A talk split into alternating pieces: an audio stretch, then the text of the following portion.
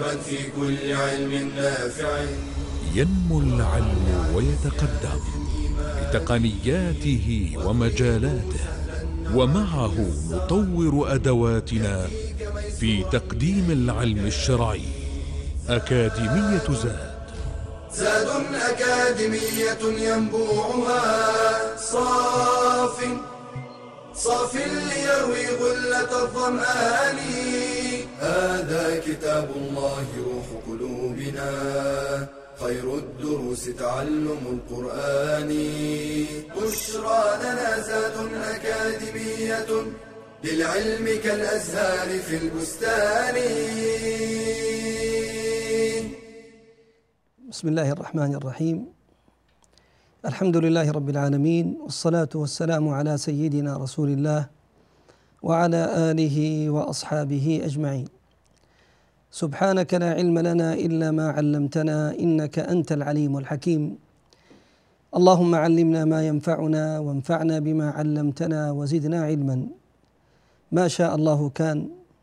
ونعوذ بالله من حال أهل النار. اللهم لا سهل إلا ما جعلته سهلا.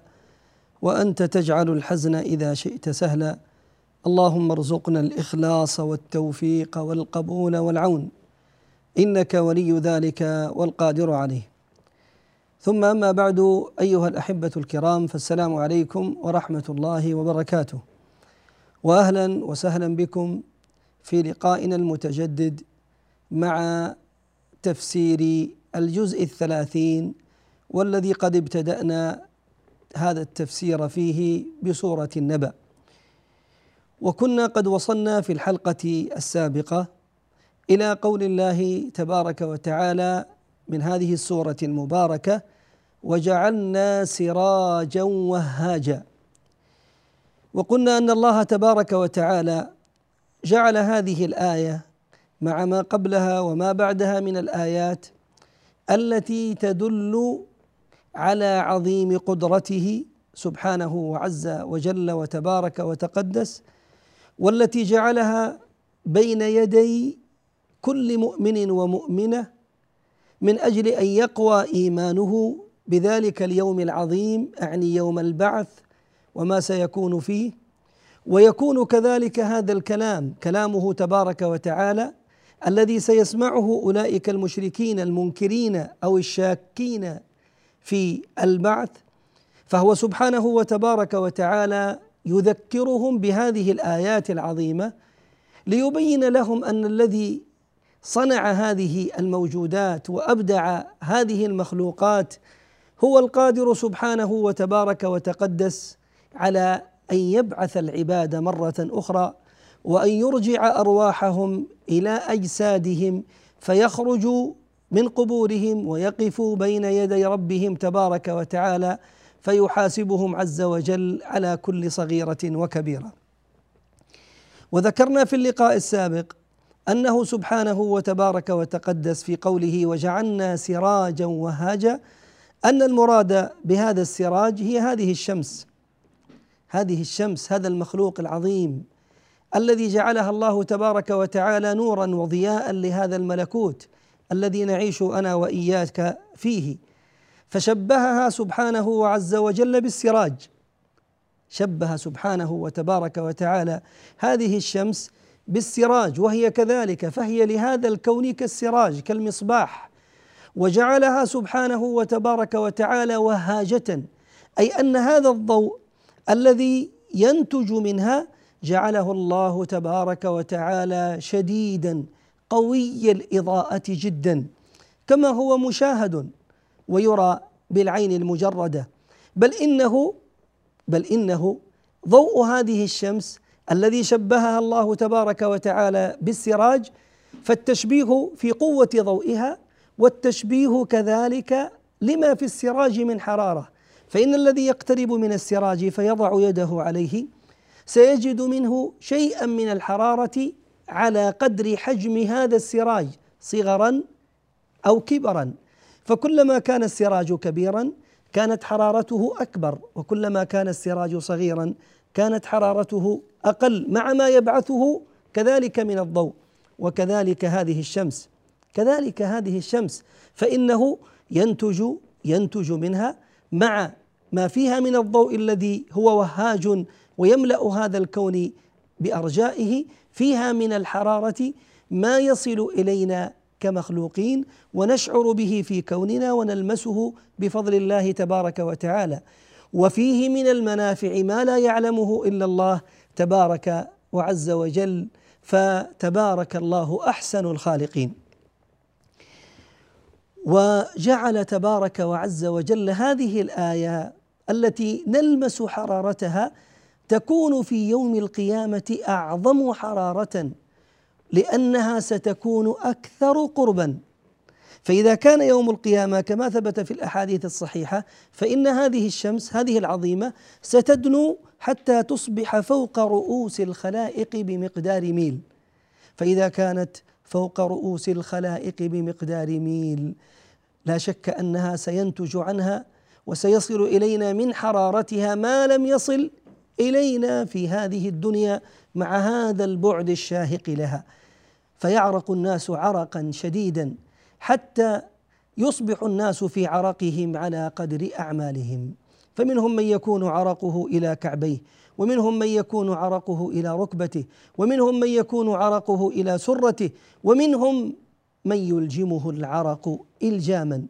وهناك من يكرمه الكريم سبحانه عز وجل فيكون تحت ظل عرشه تبارك وتعالى.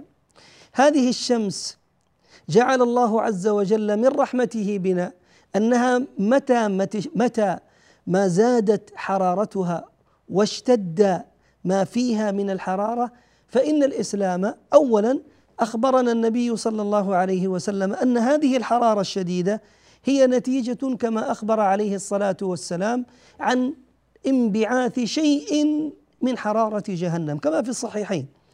إذ أخبر عليه الصلاة والسلام أن النار اشتكت إلى ربها سبحانه وتعالى بأن قد أكل بعضها بعضا. فاستأذنت الله عز وجل في نفسين فأذن الله لها في العام بنفسين. فما يأتينا من حر الصيف هو من شدة حرارتها وما يأتينا من برد الشتاء هو من شدة زمهريرها. هذه الحرارة الشديدة التي تأتي في فصل الصيف ويلمسها الإنسان ويتأذى بها من رحمة الله تبارك وتعالى بنا أن جعل من الأمور المشروعة لنا تجاهها أن نؤخر مثلا في عز هذه الحرارة صلاة الظهر إلى الإبراد. فأمر عليه الصلاة والسلام أهل الإيمان أن يبردوا بالظهر أن يبردوا بالظهر فإن شدة الحر كما قال عليه الصلاة والسلام من فيح جهنم. الشاهد يقول الله تبارك وتعالى وجعلنا سراجا وهاجا ثم بعد أن ذكر الله تبارك وتعالى هذا السراج الوهاج هذه الشمس شديدة الضياء قال تبارك وعز وجل وأنزلنا من المعصرات ماء ثجاجا وأنزلنا من المعصرات ماء ثجاجا. انظر كيف أنه سبحانه وعز وجل يتكلم بهذه العظمة وأنزلنا فهو صاحب العظمة تبارك وتعالى. أنزلت ماذا يا رب؟ قال أنزلنا من المعصرات. ما المراد بالمعصرات؟ اختلف أهل التفسير رحمهم الله في معنى المعصرات على ثلاثة أقوال. فمنهم من قال أن المراد بالمعصرات هي السحاب. السحاب. ومنهم من قال أن المراد بالمعصرات هي الرياح. ومنهم من قال أن المراد بالمعصرات هي السماوات السبع وهو أضعف الأقوال كما ذكر أهل العلم رحمهم الله. والذي يظهر والله أعلم أن الأقرب في هذه الأقوال هو القول الأول وهو أن المراد بالمعصرات هي السحاب وللحديث بقية إن شاء الله بعد الفاصل بشرى لنا زاد أكاديمية للعلم كالأزهار في البستان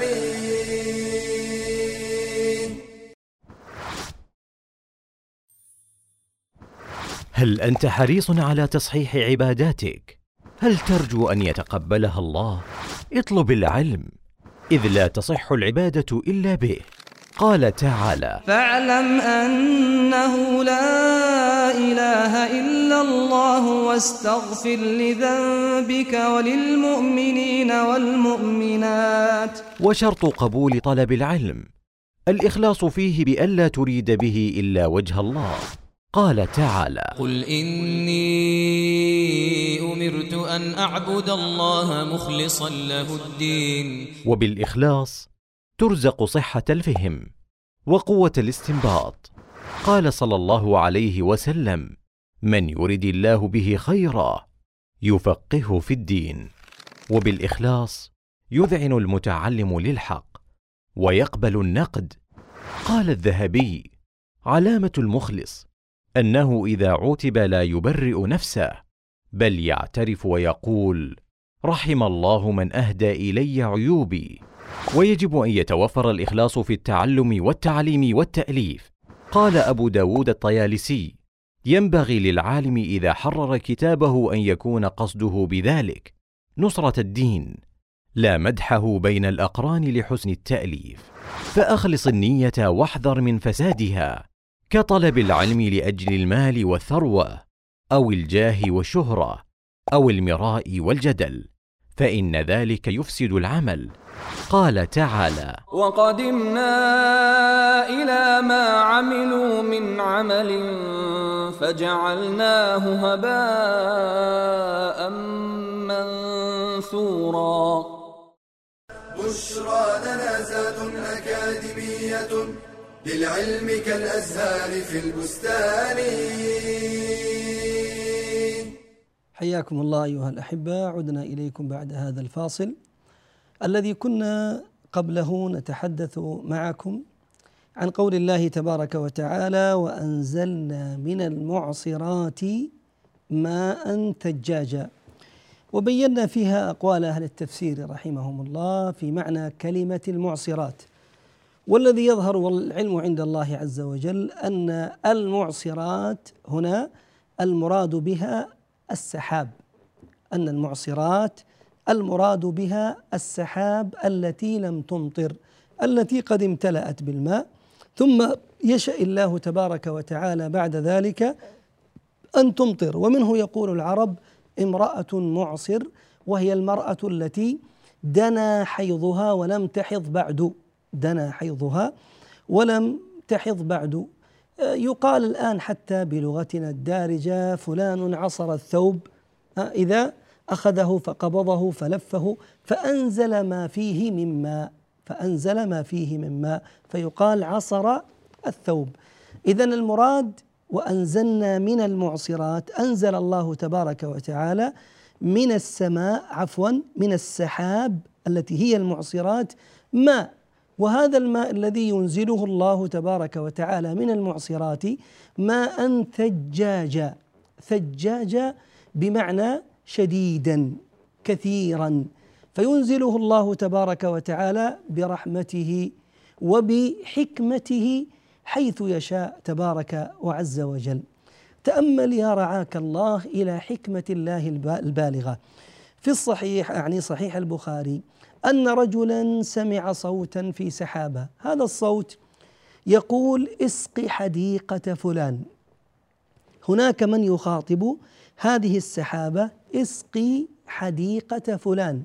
فأخذ الرجل يتتبع هذه السحابة حيث تسير حتى أظلت مكانا معينا ثم شاء الله تبارك وتعالى فارعدت وابرقت وأنزلت ما فيها من ماء ثم سال هذا الماء في بعض قنوات حتى وصل إلى رجل بمسحاته يحاول أن يصرف هذا الماء إلى مزرعته. فوقف عنده ثم سأله عن اسمه. سأله عن اسمه فأخبره باسمه وإذ هو الاسم الذي سمعه في السحابة. ذاك الرجل الذي قيل للسحابة اسقي حديقته حديقة فلان. فسأله عن حاله وعن سبب يعني هذه البركة التي أعطاه الله تبارك وتعالى إياه فأخبره أن نتاج هذه المزرعة غله هذه المزرعة إذا جاءت قسمه إلى ثلاثة أقسام قسم يأكله وقسم يتصدق به وقسم يدخره فيعيده في نفس المزرعة ويزرع به مرة أخرى. فبسبب هذا التدبير الذي كان يفعله ومنه هذه الصدقة التي كان يقدمها. بارك الله تبارك وتعالى له. اذا هذا الماء النازل من السماء من هذه السحب إنما ينزل بعلم الله وحكمته البالغة. فسبحانه وتبارك وتقدس. ولا يكون والله منه شيء قليل أو كثير إلا بقدرة القدير لأنه هو الذي قال وأنزلنا فهو المنزل. تبارك وعز وجل. وإنك لترى بأم عينك أحيانا. المطر ينزل في مكان من هذه المعصرات ولا ينزل في مكان بجواره ربما لا يبعد عنه أمتارا معينة لأن الذي أنزله هو الله والحكمة من إنزاله يعلمها الله فلا يكون في ملك الله شيء إلا يعلمه ويشاؤه عز وجل وذلك مبني على حكمته البالغة سبحانه وتبارك وتقدس. اذا وأنزلنا من المعصرات من السحاب ماء ثجاجا أي ماء شديدا كثيرا. ثم قال تبارك وتعالى لنخرج به حبا ونباتا. الهدف المقصد أو من مقاصد إنزال الحق تبارك وتعالى لهذا الماء من هذه المعصرات قال فيه لنخرج به حبا ونباتا. وجنات ألفافا. فينزل هذا الماء من السماء فيقع على الأرض فيوافق وجود هذه البذور التي وضعها الإنسان أو هي موضوعة بفعل الرياح أو ما شابه ذلك. فيشاء الله تبارك وتعالى أن تنبت فتخرج حبا ونباتا. تخرج حبا ونباتا. ولاحظ الحق سبحانه وعز وجل هنا يقول لنخرج به لنخرج. واستخدم سبحانه وعز وجل هذه الكلمة لنخرج بدل كلمة لننبت به حبا ونباتا. قال لنخرج به. وذلك لأن الأمر يتعلق أصلا بالبعث والبعث هو إعادة الأرواح إلى الأجساد وإخراج الناس مرة أخرى من هذه الأرض للوقوف بين يدي ربهم تبارك وعز وجل. فأراد الله عز وجل أن يشبه هذا بذاك أن يشبه سبحانه وتبارك وتعالى خروج هذا الحب خروج هذا النبات وهذه الجنات الألفاف بخروج هذا الإنسان في ذلك اليوم العظيم بعد أن يبعث مرة أخرى. إذا لنخرج به حبا الحب الذي يأكله الإنسان القمح والشعير والذرة وما شابه ذلك ونباتا الذي يأكله يعني الحيوان ومنه ما يأكله الإنسان وإلا كان الأصل في أكل النبات هو هو الحيوان.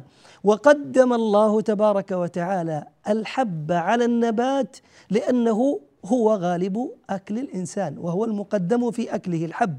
قبل النبات فقدمه تبارك وتعالى أي قدم مطعوم الآدمي قبل مطعوم الحيوان لنخرج به حبا ونباتا وكذلك لنخرج به جنات ألفافا.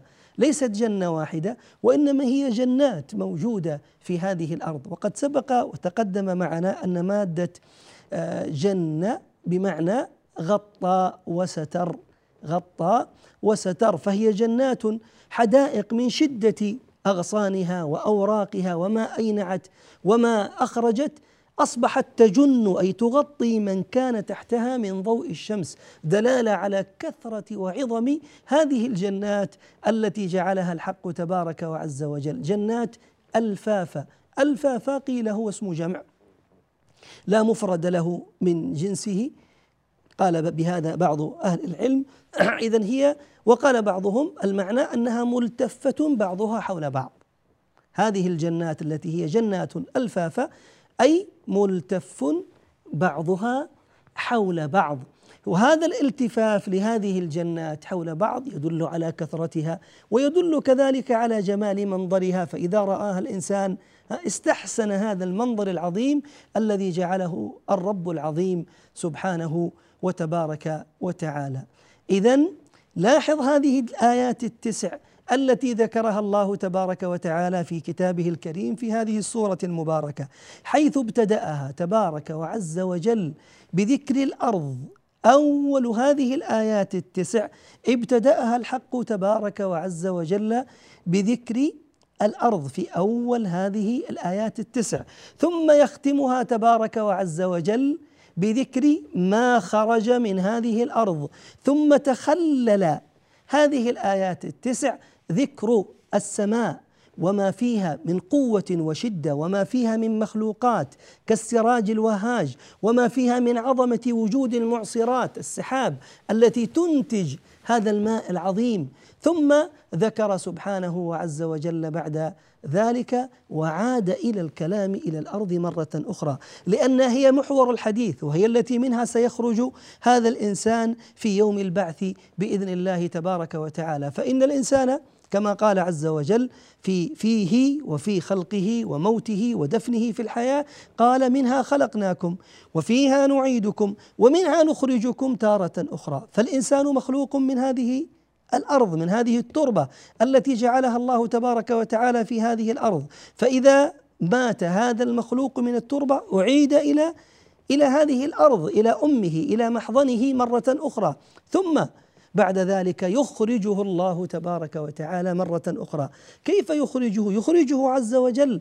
كيف يخرجه؟ وقد أكلت الأرض هذه الأجساد وبليت. نعم إن الأرض لتأكل جسد ابن آدم إلا من كتب الله تبارك وتعالى له ألا تأكل الأرض جسده وهم من سنعرفهم بعد الفاصل إن شاء الله تعالى. بشرى لنا زاد أكاديمية للعلم كالأزهار في البستان.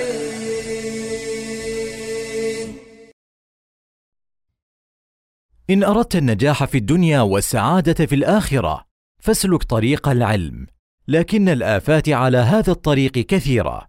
منها الرياء بأن يراد بالعلم الشهرة وثناء الناس. قال صلى الله عليه وسلم من طلب العلم ليماري به السفهاء أو ليباهي به العلماء أو ليصرف وجوه الناس إليه فهو في النار ومنها الكبر والعجب. قال مجاهد لا يتعلم العلم مستحي ولا مستكبر ومنها الحسد قال تعالى وما اختلف الذين أوتوا الكتاب إلا من بعد ما جاءهم العلم بغيا بينهم. أي بغى بعضهم على بعض فاختلفوا في الحق لتحاسدهم وتباغضهم. ومنها الانشغال بالدنيا وملهياتها وأشغالها عن تحصيل العلم النافع ومنها التعالم والتصدر قبل التأهل. فإن التصدر يمنع من تلقي العلم. قال عمر بن الخطاب رضي الله عنه تفقهوا قبل أن تسودوا ومنها الفتور والكسل. قال صلى الله عليه وسلم إن لكل عمل شرة ولكل شرة فترة. فمن كانت شرته إلى سنتي فقد أفلح ومن كانت فترته إلى غير ذلك فقد هلك. فالزم طريق العلم ولا تصدنك الآفات. واحذر من قطاع الطريق. قال تعالى ولا يصدنكم الشيطان انه لكم عدو مبين.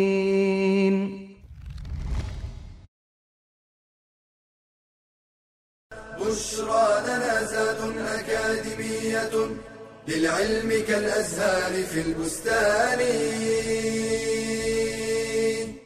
مرحبا بكم أيها الأحبة. عدنا إليكم والعود أحمد بعد هذا الفاصل.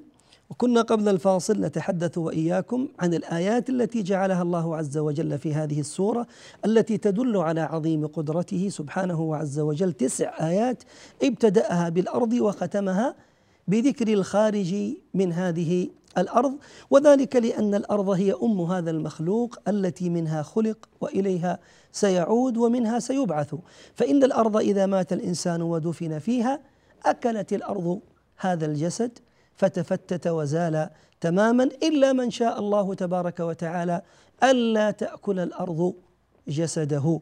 وقد ثبت النص في ذلك عن رسول الله صلى الله عليه وسلم أن الأرض لا تأكل أجساد الأنبياء.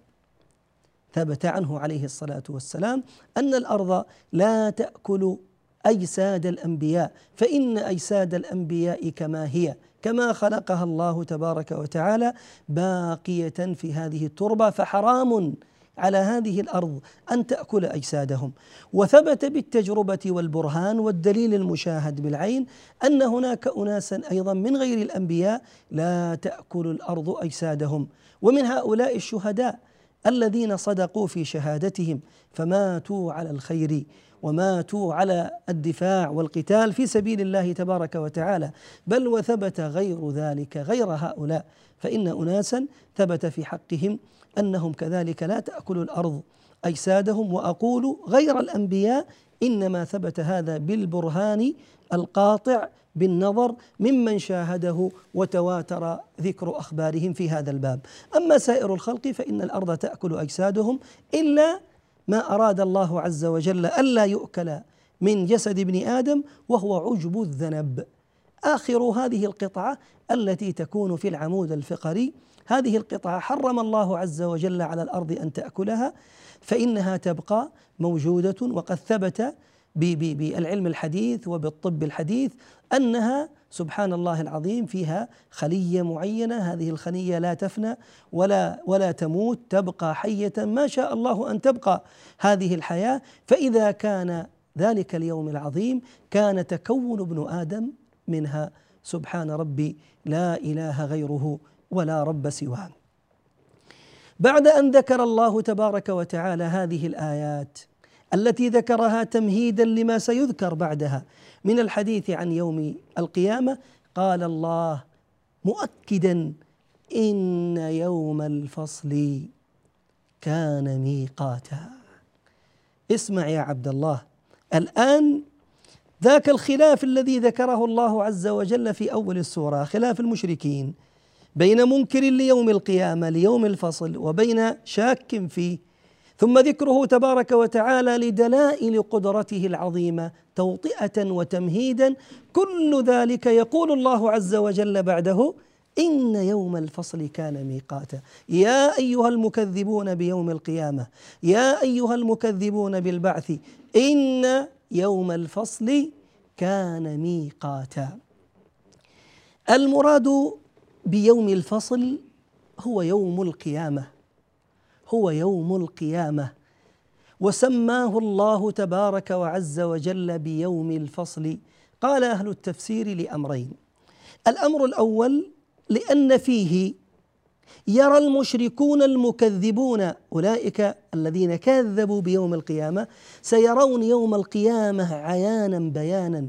أولئك الذين كانوا يقولون ها? إن هي إلا حياتنا الدنيا نموت ونحيا وما يهلكنا إلا الدهر. أولئك الذين كان ربنا سبحانه وتعالى يقول عنهم زعم الذين كفروا أن لن يبعثوا. قل, برب قل بلى وربي لتبعثن. سيرون في ذلك اليوم العظيم عيانا بيانا قدرة القدير. إذا بعثهم من قبورهم وأخرجهم من الأجداث إلى ربهم ينسلون فهناك ها؟ يكون الفصل بين المحق وبين المبطل. بين المحقين من أهل الإيمان الذين آمنوا بيوم القيامة وذكروا به ووعظوا به وبين المكذبين أو الشاكين في يوم القيامة الذين لم يتعظوا به. هذا من جهة. الجهة الثانية أنه سمي بيوم الفصل لأن الله تبارك وعز وجل يفصل فيه بين المسيئين والمحسنين. لأن سنة الله عز وجل ألا يتساوى المحسن والمسيء. أم حسب الذين اجترحوا السيئات؟ أم حسب الذين اجترحوا السيئات أن نجعلهم كالذين آمنوا وعملوا الصالحات سواء محياهم ومماتهم ساء ما يحكمون. وقال ربي أفنجعل المسلمين كالمجرمين ما لكم كيف تحكمون؟ فأما الذين فسقوا فمأواهم النار. أما الذين آمنوا وعملوا الصالحات فمأواهم الجنة. ما يمكن يستوي الطرفين.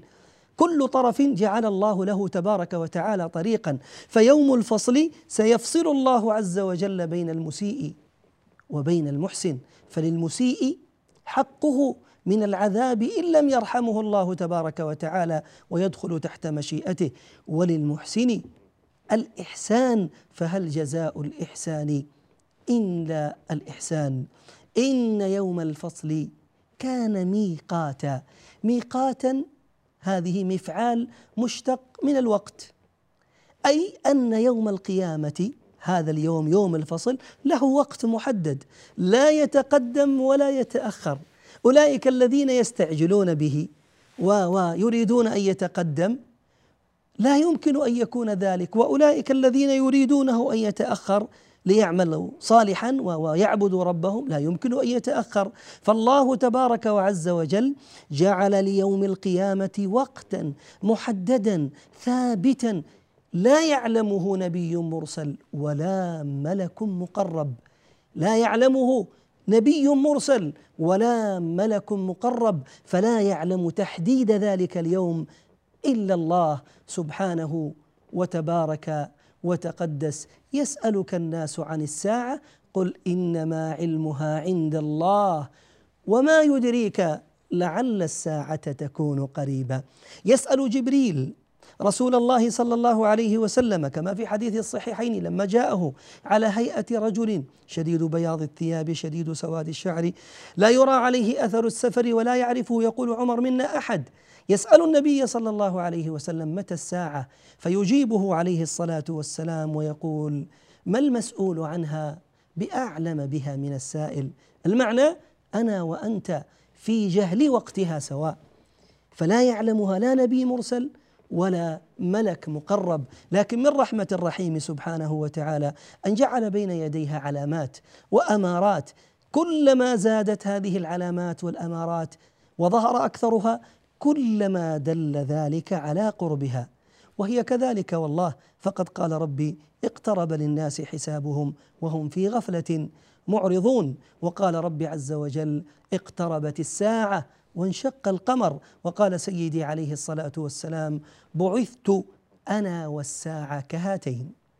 وقال في الرواية الأخرى بعثت بين يدي الساعة والمتأمل لامارات وعلامات وأشراط الساعة الصغرى. يجد أن جلها قد ظهر واستبان للعيان فكل ذلك دليل على قربها. نسأل الله أن يعافينا وإياكم وأن يرحمنا وإياكم برحمته التي وسعت كل شيء. اذا جعل الله تبارك وتعالى ليوم القيامة ميقات محدد لا يعلمه إلا هو عز وجل فلا يمكن أن يقدم لاستعجال مستعجل ولا يمكن أن يؤخر لرغبة مؤخر إنما علم ذلك عند الله. إذا جاءت يكون الأمر بمشيئة الله تبارك وتعالى. إن يوم الفصل كان ميقاتا متى يا ربي؟ متى يكون ذلك الميقات؟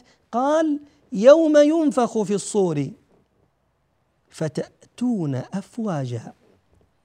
يوم ينفخ في الصور فتأتون أفواجا. من الذي سينفخ في الصور وما هو الصور؟ وما المراد بهذه النفخة؟ وما أثر هذه النفخة العظيم؟ وكيف سيكون ذلك؟ هذا الذي ينبغي أن يعرفه المؤمن وقد بينه كتاب ربي عز وجل. وسنة رسوله صلى الله عليه وسلم بيانا شافيا واضحا بفضل الله تبارك وتعالى.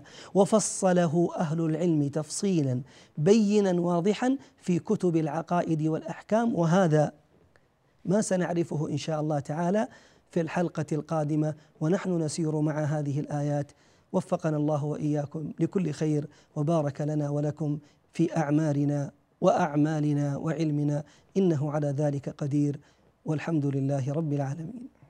تلك العلوم دروسها ميسورة في صرح علم الراسخ الأركان بشرى لنا بشرى لنا بشرى لنا زاد أكاديمية للعلم كالأزهار في البستان.